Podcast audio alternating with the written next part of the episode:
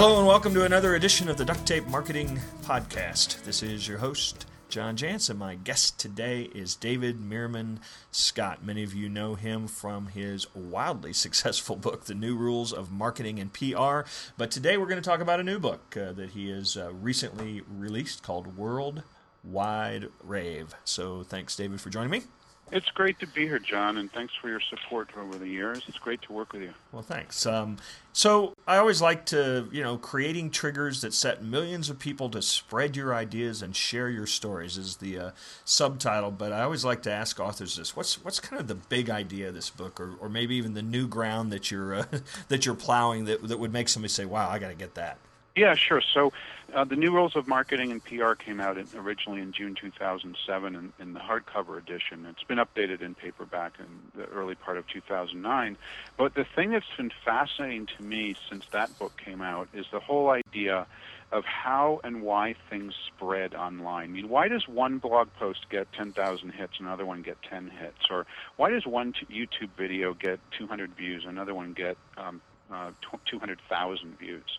And that's what was fascinating to me. And I wanted to dig in and try to analyze it. So the book um, is um, articulating um, how anybody can create a worldwide rave. And a worldwide rave is when people are telling your stories and sharing your ideas for you which is such an amazing thing that we're living in an age now when being able to use the internet to be able to create something that's so valuable that people want to share it.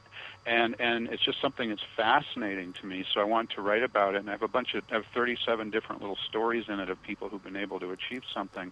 And originally when i was writing it i thought i was going to use the term viral marketing mm-hmm. in the title somewhere because that that's the term that people most often often apply to um, this phenomenon of people spreading things.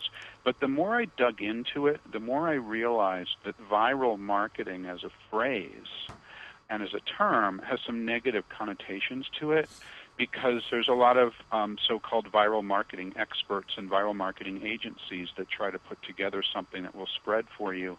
But I've realized that a lot of them kind of rely on the um, the old um, Madison Avenue advertising techniques, things like bait and switch and, and and frivolous games and free iPods and you know stuff like that. That that to, in my mind isn't the same as when people are spreading your ideas and sharing your stories. Yeah, and, and I think that the, one of the keys to that spreading idea is that they're doing it voluntarily, maybe in, in, maybe in spite of your best marketing efforts, right? Mm-hmm. yeah, that's absolutely right, and that's one of the most important things is that they're doing it without having to be coerced. Yeah. Whereas a lot of the things that I saw being created by by people who um, who, who are mainly mainly people who are steeped in the tradition of advertising, is they feel that you they have to coerce you to do something. I mean, I was watching the Super Bowl and and I mean, you notice that that they had the you know, go to go to Denny's for free tomorrow thing. Right, and I thought right. that was I thought that was kind of clever and people talked about it. But the amount of money you had to spend to get people to talk about Denny's, I mean, they, what do they sell? 200 they gave away 200,000 meals or something and a, and a and a Super Bowl ad is however many millions of dollars and they probably spent a lot of money thinking up the idea and paying agencies to help them. So all in all they what did they spend? I don't know, 10 million dollars? I don't know. I'm just oh, guessing. And, and let's not forget about the lines at some of the places that just uh, and, pissed right. people off. Negative publicity from that. And and sure, they got people to talk about them, but in my mind, that kind of sort of advertising style coercion techniques not the same thing that I write about, which is people just voluntarily saying, "Oh my God, you should check out this blog post," or "Holy cow, this YouTube video is really cool. You should look at it," or, or even something more mundane, like in the B two B world. This white paper is excellent. You should read it. Well, and and I maintain that, that some of this user generated or user participation is actually sort of democratizing the whole process because it used to be somebody could have a crappy product but if they were really good at getting the message out they would sell some of it and yeah. and I, and I think it's kind of flipped a little bit in that there are some examples and I'm not recommending you go this path there's some examples of companies that just have a wonderful product or service but they God help them they just can't market to save their lives but but thankfully their community is so passionate about it that they overcome Absolutely, and, and, and, that that happens all the time. And the other thing that happens all the time is that you have a very well-meaning company that probably does have good products that tries really hard to get something that people will talk about and people will spread. And the biggest mistake I see is that they base their online initiative, whatever it is, a YouTube video or, or an ebook or whatever, they base it on their product. And the, the, the one of the biggest takeaways that I learned as I was looking all, looking at all these things that did succeed and all the ones that didn't succeed is that um, anything that, that's focused on the product is really hard to get to go viral because nobody cares about your product. that's the that's the bottom line. They care about themselves. They they care about their problems. They want to be entertained. They like things that are outrageous. They like things that are really really valuable, but they don't like products. Yeah, they like how they like how your product makes them feel or look. Or, exactly, yeah, exactly, exactly, yeah. exactly. And, and that's a really tough thing yeah. for people. well, especially somebody who that product is their baby and, and, and made of their life's work. I mean, I, I get that. Right. I, I, do too. I totally get that. I mean, yeah. absolutely. I mean, we know, right? We have products, we have books and whatever, and, and, and yeah, it's like, man, I want to, I want to talk about my book. It's like, no, no, no one cares about the book. They care about their problems. now, you, you because your first book was the new rules. I know that you based uh, this book uh, loosely around some some rules and and maybe yeah. you know ignoring some of the old rules. And you just right. mentioned the one nobody cares about yeah. your products. Uh, yeah. Uh, let me there there are four others. Let me just kind of lob them out there, and then we'll come back to maybe some specific examples. Sure. But, and there's uh, actually there's actually um, six altogether. There. The, uh, there's one more that I'll I'll let you know. Okay, all right. So no no coercion. Yep. No, and we talked about that yeah. a little bit. You yeah. don't have you don't have to coerce people. Yeah, in fact, it's it's because there's so much information and, and they can find the answers anywhere they want or they can call BS on you anytime they want. You know, coercion really doesn't work now, does it? No, it doesn't. And yeah. and and sadly, you can get people to to spread things using the coercion technique. Yeah. You know, like I'm thinking, I'm just in my mind, I have some game, you know, where you have to like virtually put a basketball through a hoop or something. And if you do it 48 times in a row or whatever the thing is, you know, you get a free something or other. Those things do spread, but they're not spreading in the same sorts of ways that I'm talking about with um, with people talking about your ideas and sharing your stories and getting people to go to your site and so on. Yeah, it's you. You and I talked about a, a book I'm working on on referrals, and that that's one yeah. subject that I talk about all the time. You can pay somebody to refer business to you, and, right. and likely they will. But boy, that referral that somebody tracks, hunts somebody down, grabs them, takes them by the hand to your office because they love what you do so much. Yep. uh, yep. Now that is gold. absolutely, yeah. absolutely. So um, this next one, I think, is a little harder for people wrap their arms around. The the the, the first two, I think, people at least get, but this idea yep. of losing control. Yeah, that's a. You're right. That's a really tough one. It's a. It, it's a particularly tough one for managers and executives and, and CEOs. So when I talk about lose control, there's a couple of little elements of that. I basically, basically, if you want people to talk about you, you have to let them talk and you no longer have control over what they're going to say. And that's a really tough thing for a lot of companies to get their arms around, particularly larger companies. You know, the, the idea um, of the, say, the PR person at a big company um, letting people say whatever they want about the company, it, it, gives them fits. Well, and then hosting that on their blog, no less, right? Right, right, and so, right. So, so, but, but, but but you have to lose control of what people are saying in order for them to say something. I mean, it seems obvious. The the other element of that um, uh, is particularly applicable for B2B companies, but, but for a lot of different organizations, is that the way you measure success of these kinds of initiatives is very, very different than most companies are used to. Um, you know, the, the typical B2B company issues things like a white paper not to get the idea to spread, mm. but instead as lead as lead bait. And you know they'll put out a, a white paper and they'll say, um, "Here's our white paper. In order to download it, you have to give me your email address and your other contact information."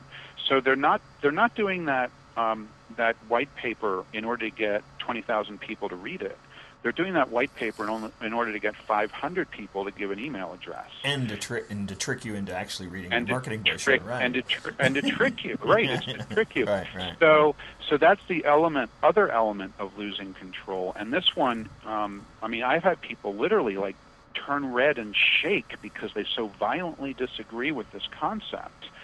But the concept is make your ebook, make your white paper, make your webinar replay totally free so that anyone can see it and that they don't have to give their personal information in order to do so.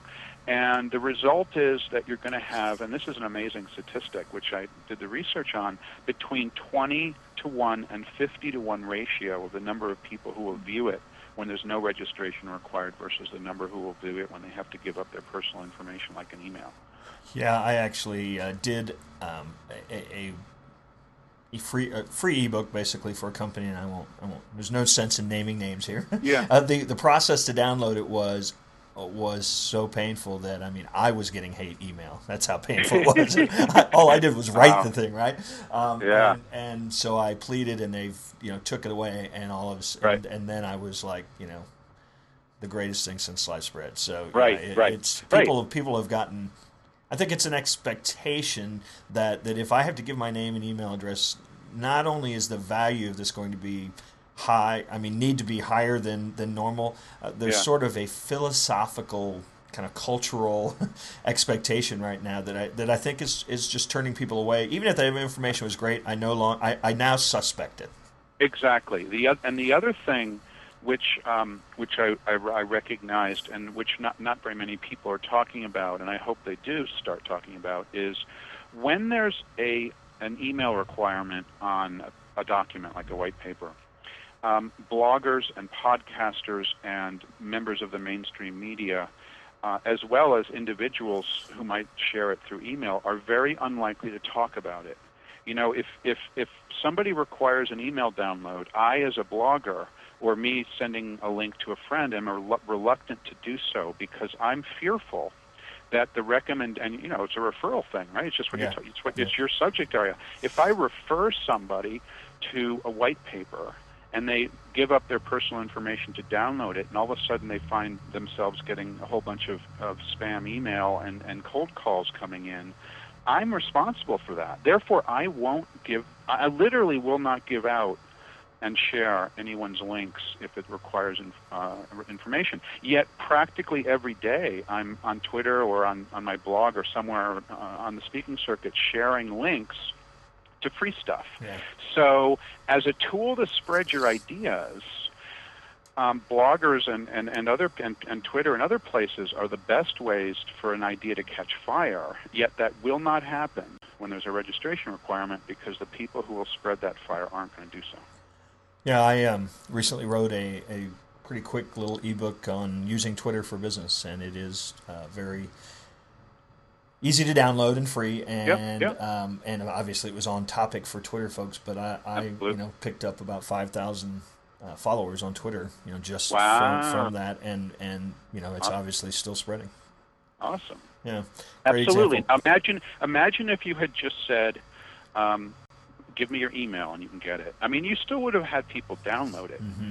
but it probably would have been one twentieth or one thirtieth or one fortieth of the number you got. Well, and I tell you the other thing that happens, and, you, and, this is exactly what you're talking about. I not only let people download it, uh, I tell them put it on their site. Let people yeah. download it from their site. You know, do right, whatever do you want with too. it. I, I, actually got a um, this morning. I got an email from the, one of the largest publishing houses in Spain, who wants to. Um, pay for a um, uh, that they will do the all the work to translate one of my ebooks into Spanish. Yeah. And I'm like, go for it. Cool. Yeah, go yeah, ahead. yeah. My my Twitter ebook uh, is the exact same thing.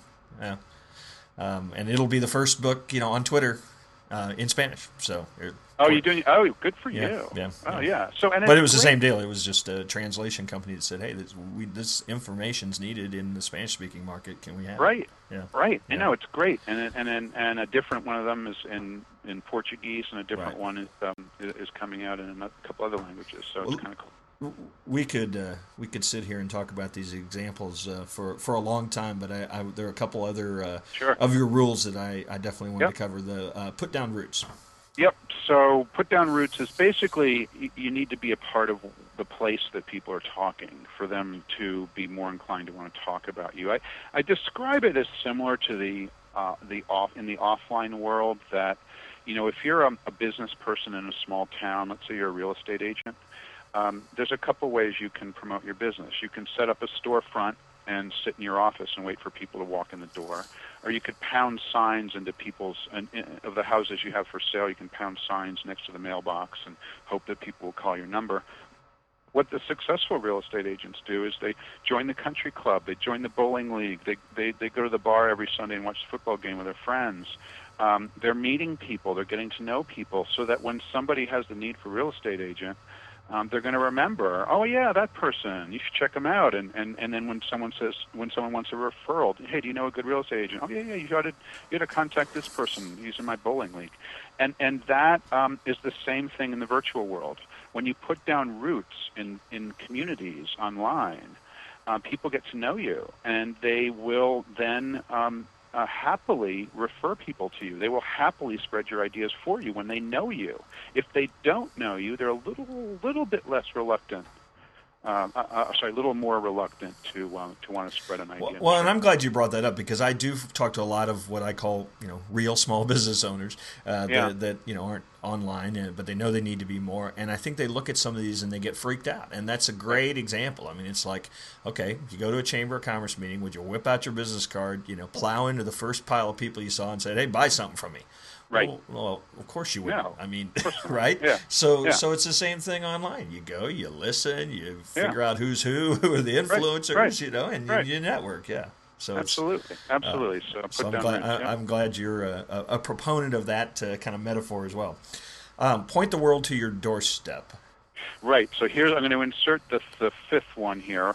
Um, uh, that's why you do galleys of books. You're looking at the, ga- the galley proof, which, uh, which I, got. I wondered why it didn't have any page numbers on it. no, you it? know what? Yeah, you know what happened. It got. Um, I mean, it was the silliest thing. We I, we went through and we looked at everything. We just forgot to look at the first page. I mean, how stupid is that? Anyway, the, the fifth one is create triggers that encourage people to share create triggers and encourage people to share. And the well, that, that the explains it a little bit, actually. If I can interrupt it, there, there's yeah. a whole chapter on that, and I was like, oh, yeah, exactly. Where did that come from? Right. okay, right. There, there's a there's a chapter for each rule, right? Yeah. So, how about that for a for a boring way to organize a book? Oh no, no. see, that gets have that, six yeah. rules and have a chapter for each. Yeah, but see, um, leaving that rule out, but then having it be a surprise chapter. Now that's going to yeah, get right. people oh, talking right, about the book. Right, right, right. It was a secret chapter, and anyone who who figured it out gets a prize. That's yeah. right. Um, um, so that one is about you know you, you got to create something that will encourage people to share, and you know the the easiest way to describe a trigger is it can be almost it,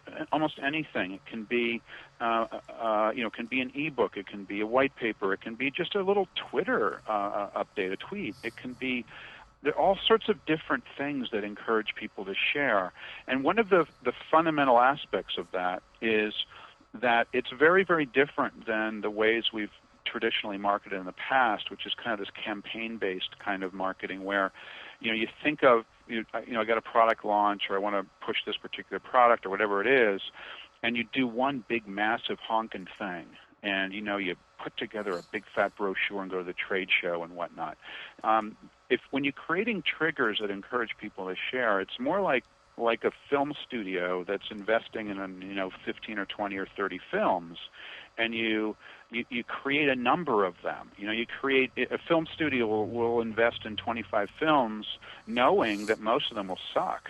the right. problem is they don't know which ones suck, and and one or two of them will become hits, um, and that's how the model works. And those hits will pay for the investment in all the films. And I believe the same thing's true about creating something that people will want to share.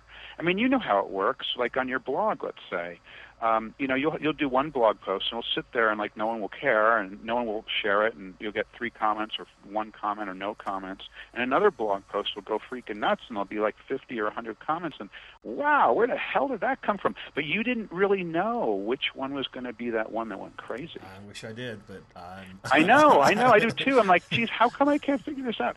So, so one of the little the little learnings that that I figured out here is that um, the the most successful people, the one the, the the the big idea that you hear about, everyone goes, "Oh my God, wow, how did they do that?"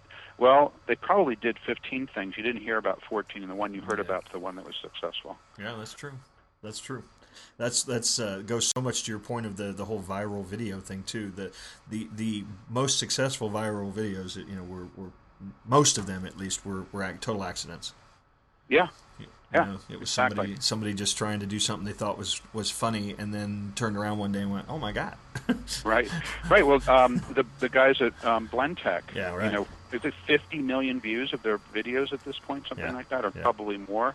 Uh, the first one was an accident. Uh, They walked into the R&D lab and there was sawdust on the floor, and they said, "Holy cow, that's cool! Let's film that and so throw it up on YouTube." And they did, and it went crazy. it's a total accident. Well, and and I- I'm maybe other people knew about that company. I'd never heard of them before, but they're they're they're probably you know you certain certain circles they're probably the the, the number one brand now. I know, I know, and and and my my data is a little bit old, but when I spoke with them, they said their sales in the consumer market are up fivefold. Can you Yeah, imagine? yeah. From a free YouTube video, Yeah, absolutely free to put up a YouTube video, and their sales went up fivefold. Hey, you have uh, you mentioned this already throughout your book. You have um, I don't know if we what would we call them case studies or just examples Yeah. of people doing some of the things you're talking about, and and I love those. I think it really brings a lot of character to the book. Uh, Yeah. where- where- just just for my own personal. Uh, interest. Uh, where where did those stories come from? Were you soliciting those? Those people you you bumped into at uh, you're out there on the road uh, speaking, Good- or Yeah, very, very, very good question. Well, the first thing is I before I even started writing, before I even knew for sure I was going to do a book on this topic, I knew I knew what for absolute with absolute certainty that I wanted to have a representative story from as many industries, job functions, size of companies, nonprofits, rock bands, writers, um, inter, you know, from all over the world as well. I wanted it. I, I didn't want people to read the book and say, "Oh, that's only for big companies," or "That's only for small." David's companies. talking about Starbucks again. Oh my God! Here we go. We're going to talk. we're going to talk about IBM again. Exactly. right. Um, um, n- nor did I want people to say, "Well, I'm not a real estate agent, so this Yeah. book isn't for me," because that's all they talk about. Our little, our, our you know, our, our little, our little um, uh, entrepreneurial organizations. So, and, and also didn't want people to say it's an American book. So I wanted to get a whole bunch of stories. So I, I kept my eyes and ears open for more than a year, um, and and I would try to run across stories I could find myself. Um, also, I was fortunate in the success of New Rules of Marketing and PR. There's about 100,000 copies out in the English language and, and translations in 22 languages. I get emails every day of Sure. people sending me things that they think is cool. Yeah. So a lot of them just came over the transom, and many of and, and stories that came over the transom made it in the book. Yeah, I, I just also- I just get pictures of people doing weird stuff with duct tape, but uh, that's, another, that's another Well, story. that's cool too. Nothing wrong with that. And, and and then and then I also sent out a couple of tweets saying, "Hey, I'm wor- working on a book on viral marketing. If you have anything cool, send it to me." And if you, I got a few few good ones that way. But I was I was also it was essential that I came up with what I what I you know sort of refer to as greenfield stories. I wanted as many stories as possible that that people had not heard of. You know that that you or, or, or other people who are uh, you know thick in this kind of space aren't going to read and go, oh God, I want to hear about that story again. I heard that before. I wanted there to be a lot of new and interesting stories, and I came up with some fantastic ones. One of, one of my favorite, there's a couple that are that really really favorites of mine. They're all they're all fantastic, but Lisa Genova is an author, and she wrote a book called Still Alice. It's a novel about a young woman's young woman with um, um, with Alzheimer's, early onset Alzheimer's disease, and and she sent it around to publishers, and all the publishers said, "No, we're not interested," and the literary agent says, "No, we're not interested. Go away, kid. You know, it's a nice try, but no thanks." And so she self-published the book, put it out there, and started a blog. And the blog was her trigger uh, for her own worldwide rave to get people to tell her story and share her ideas. The Alzheimer's Association found it. They wanted a copy of the book. She sent it to them. They read it. They loved it. Um, and they invited her to create a blog on their site. The first time they'd ever done that, and she now ha- and she created a blog on their site. A further trigger to get people to share. Sold a lot of copies of the book. A literary agent contacted her, put her under contract. Two years, two, uh, two uh, weeks later, just two weeks after that, sold the book to Simon and Schuster for more than a half million dollars. It debuted on, in January 2009 on the New York Times bestseller list and has been on the list six weeks in a row. What a great story. great story! Yeah. I mean, you know, and and and there's 37 stories in the book, but but each one is just it's a rem, they're all remarkable. They're all things you couldn't do without the web as a, in your toolkit.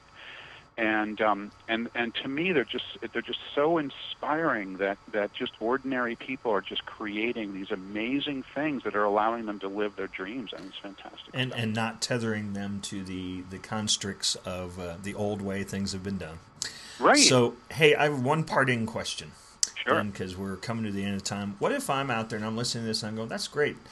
David, but I don't want a worldwide rave. I mean, I it, it, won't do me any good to have a worldwide rave in my existing uh, world. So, I, what if I what if I'm out there listening and I just want to have a neighborhood wide rave? It's a really good question, and and in fact, it's something that I, that I specifically addressed um, in the in the book because when we hear the term worldwide rave, we think you know somebody in Zanzibar, you know, reading about my stuff. Um, and okay, so sure, that's fine. Someone in Zanzibar is reading my stuff. What's that going to do for me? Um, I call them localized worldwide raves. And you can create a localized worldwide rave that can um, propel your organization to become very well known in a very small community. It could be a small community because the market you you you serve is very small. You know, a, a really specialized um, piece of software or something, or it could be a localized worldwide rave because you, geographically you only work in a very small uh, region of the world. And there, an example of that is Dr. Helaine Smith, and she's a dentist uh, in Boston. And before she did anything on the web, she, the only way she marketed it through the, is through the Yellow Pages. And she, um, you know, she spent two thousand dollars per month on Yellow Page ads, and her business was worth approximately two hundred thousand dollars per year. She was kind of, she was doing okay, keeping her head above water you know, doing all right. Um, but if you turn to the yellow pages in the in Boston, um, the first page only goes up to letter D. I mean, can you imagine how big the directory is and how they're how they're going to find her? So, she created an ebook called Healthy Mouth, Healthy Sex. Believe it or not. put, put the e put the ebook out um, on her blog, which she started to write. It went crazy. Tons of people in the Boston area were talking about it. Um, mainstream media picked up on it. She got um, quoted in mainstream media for doing this ebook. People shared it one to another through email. This is my dentist's ebook, they would say. And she got um, she gets now every single month between ten and fifteen thousand dollars in new business. That's new business every single month. Never mind all the repeats that come back her business is now worth a million dollars a year. This is two years later, and she stopped doing yellow page ads 18 months ago. I love That's that a story. local, local worldwide rave. Kind of makes me want to go brush my teeth. No kidding. Well, she did it. She did another. She did another ebook, um, which she put out about um, three week, you know, three or four weeks ago, I think, or maybe a month ago, after the book came out, and it's literally that. It's like why you should you brush your Yeah. teeth, and like scare the hell out of you, right? Your teeth are going to fall out.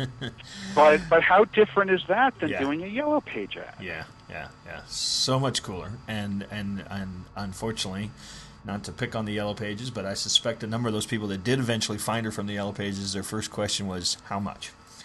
Yeah, you know what, and and and if that's actually a good thing to end on is I'm not suggesting that you should stop yellow pages or, or, or stop a media relations campaign if that's what you're doing, or stop magazine ads or whatever you're you're up to, or if you're into exhibiting at trade shows.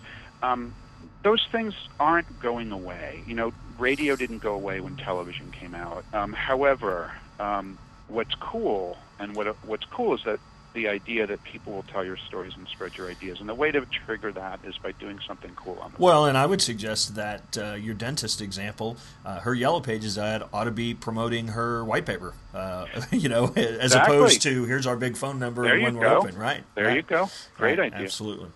Well, David, it's always great to chat with you. I think Thanks, we John. We, really we, we have similar approaches, I think, to some of this stuff. So it uh, it's something that I, I could spend a lot of time uh, discussing. But I know that you are uh, on your way uh, on world traveling, promoting this Yeah. book, and I appreciate you uh, taking the being finding the time to to talk to the duct tape marketing audience, and hopefully we can do it again soon. Oh, my pleasure. Thanks a lot, John.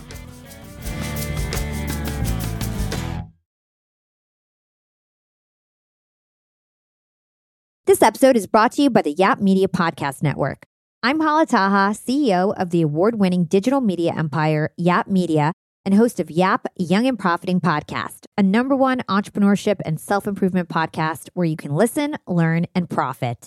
On Young and Profiting Podcast, I interview the brightest minds in the world and I turn their wisdom into actionable advice that you can use in your daily life. Each week, we dive into a new topic like the art of side hustles, how to level up your influence and persuasion, and goal setting. I interview A list guests on Young and Profiting. I've got the best guests, like the world's number one negotiation expert, Chris Voss, Shark Daymond John, serial entrepreneurs Alex and Leila Hormozi, and even movie stars like Matthew McConaughey. There's absolutely no fluff on my podcast, and that's on purpose. Every episode is jam packed with advice that's going to push your life forward. I do my research, I get straight to the point, and I take things really seriously, which is why I'm known as the podcast princess and how I became one of the top podcasters in the world in less than five years. Young and Profiting Podcast is for all ages. Don't let the name fool you, it's an advanced show. As long as you want to learn and level up, you will be forever young. So join Podcast Royalty and subscribe to Young and Profiting Podcast, or YAP, like it's often called by my YAP fam, on Apple, Spotify, Castbox, or wherever you listen to your podcasts.